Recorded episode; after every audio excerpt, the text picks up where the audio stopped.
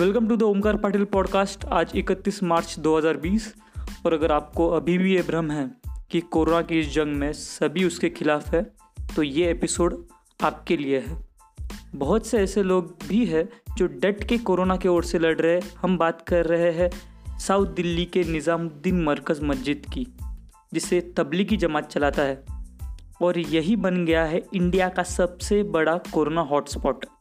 मतलब कोरोना का इतना बड़ा संकट होते हुए भी इसी मरकज़ में एक धार्मिक कार्यक्रम रखा गया था जिसमें दुनिया भर से 3,400 से ज़्यादा लोग एक जगह इकट्ठा हुए।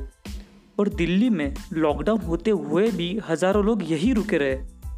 यही नहीं तो जो लोग यहाँ से रवाना हुए यही लोग इंडिया के अलग अलग जगह पर कोरोना पॉजिटिव पाए गए। इनसे ये इन्फेक्शन मुंबई, तेलंगाना, कर्नाटका, आंध्र प्रदेश और कश्मीर में फैलने के रिपोर्ट्स है। यही नहीं तो इसी इवेंट से निकले दस लोगों की तेलंगाना में कोरोना वायरस से मौत हुई। कई आर्टिकल्स में इन्हें सुपर स्प्रेडर्स कहा गया है। इसी इवेंट से निकले साढ़े चार सौ लोगों में कोरोना के सिम्टम्स पाए गए हैं और इन्हें दिल्ली में भी फ़िलहाल हॉस्पिटलाइज किया गया है। निज़ामुद्दीन में हुए इस इंसिडेंट ने इंडिया भर में कम्युनिटी स्प्रेड के चांसेस बढ़ा दिए हैं। और आश्चर्य की बात यह है कि ये बात दिल्ली गवर्नमेंट को पूर्णतः पता थी। उन्होंने 25 मार्च को नोटिस भी दिया था कि ये मरगज़ खाली करवाया जाए।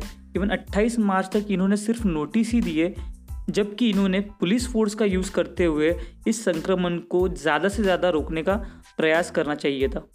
एक्चुअली दिल्ली गवर्नमेंट को भी यहाँ अंधेरे में रखा गया जहाँ तबलीगी जमात ने इवेंट में फॉरेनर्स होने की बात इनसे छिपाई।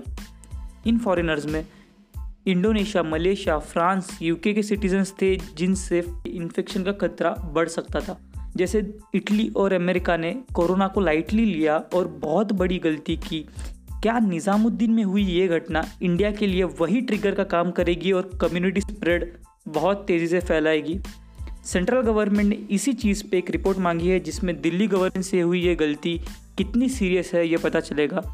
इवन सेंटर से south Korean corona cluster containment method use करने का भी सोचा जा रहा है। इवन उधर के जो मौलाना और नेग्लिजेंट ऑफिसर्स पर भी एक्शन लेने की मांग की जा रही है।